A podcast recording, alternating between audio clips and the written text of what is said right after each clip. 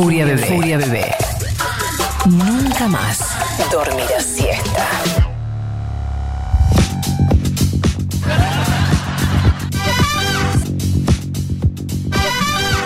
Bien, diecisiete cero siete.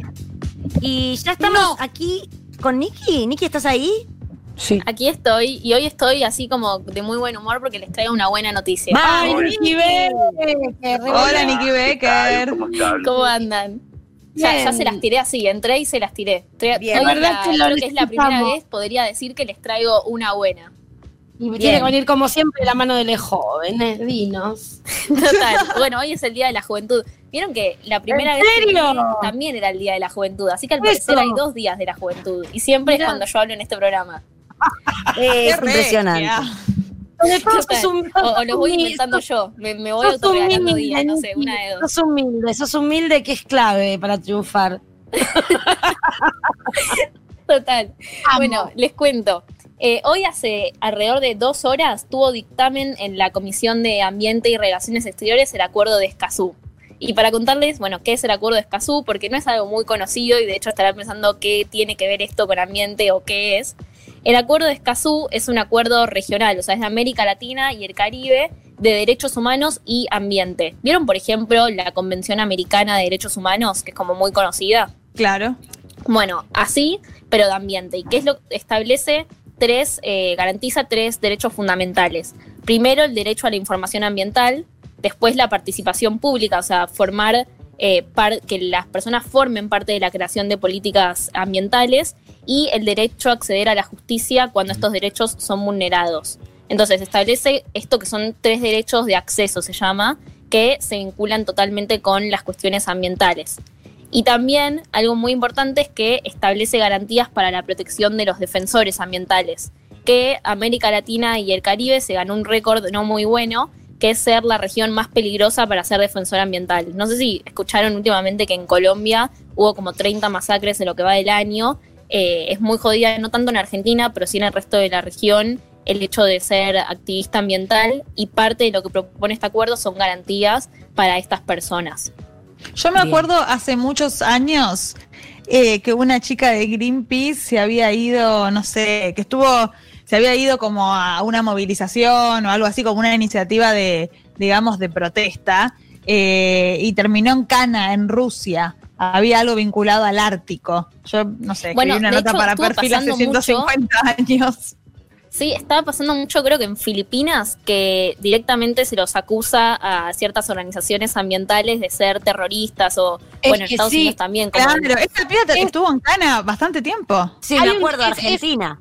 Es, es, es sí, un tema sí, que no era de Argentina, Greenpeace. Es un tema que no tiene tanta repercusión por todo, todo, todo lo que hablamos, pueden buscarlos en las, buscarlo en las columnas de Nicki Becker, una de las primeras creo que fue sobre este prejuicio de clase que hay con los activistas de estas causas, como si, como, como, como si no fueran urgentes, entonces no importan, pero en el por año hay un gran número de asesinatos, activistas eh, ecologistas o de liberación animal, o sea, porque realmente se meten con cosas muy turbias. Y esto es, eh, lo peor es eso, no sabemos ni los nombres, porque son un montón, pero de, de, de, decime que no, Nicki, lo que estoy diciendo. No, que es terrible.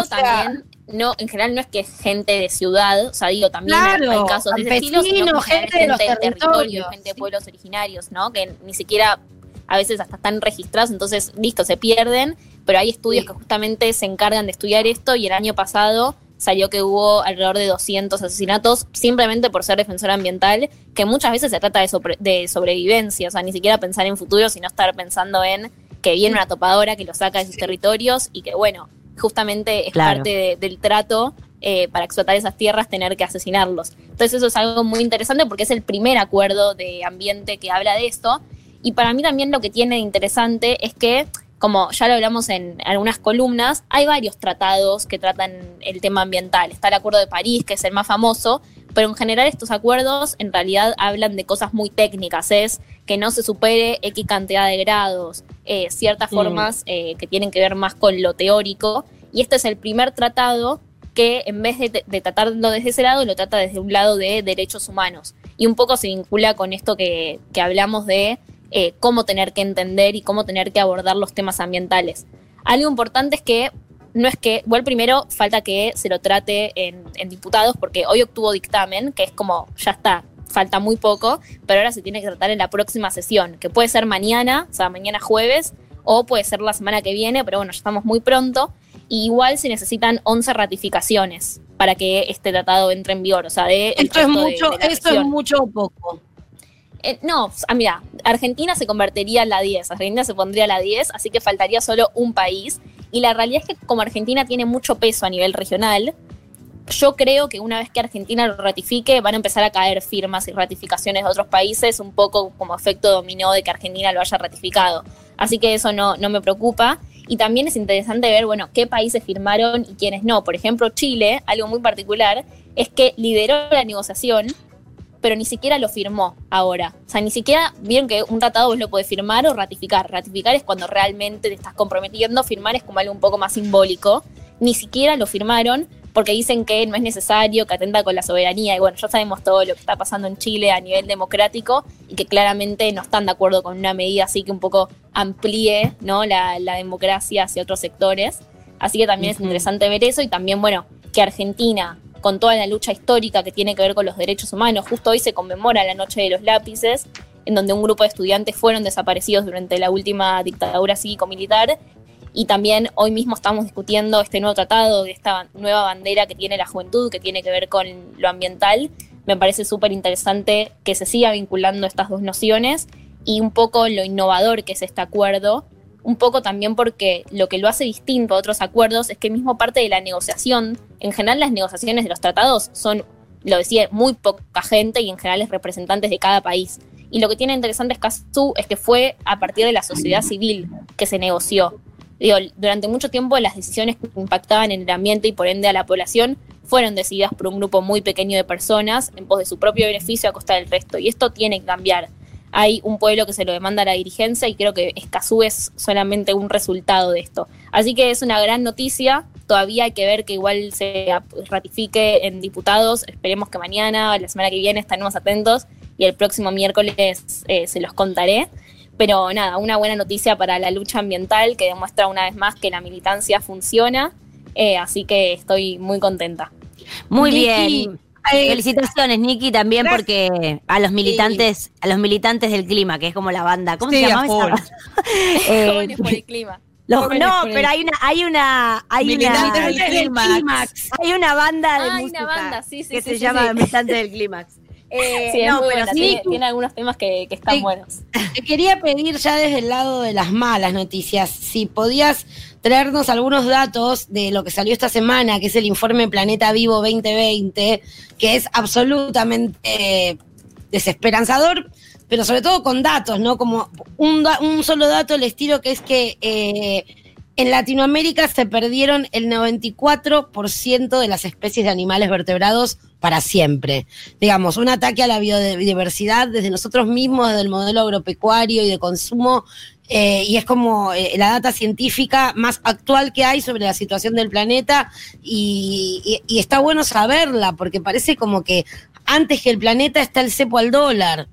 Y todo se da acá, ¿entendés? Y ya vienen las sequías en otros lugares, los incendios en otros lugares, nos está pasando. Eh, así que si podés traer esa data, que a vos la gente te escucha y le entra, le entra, le entra y le hace efecto, Nicki Becker.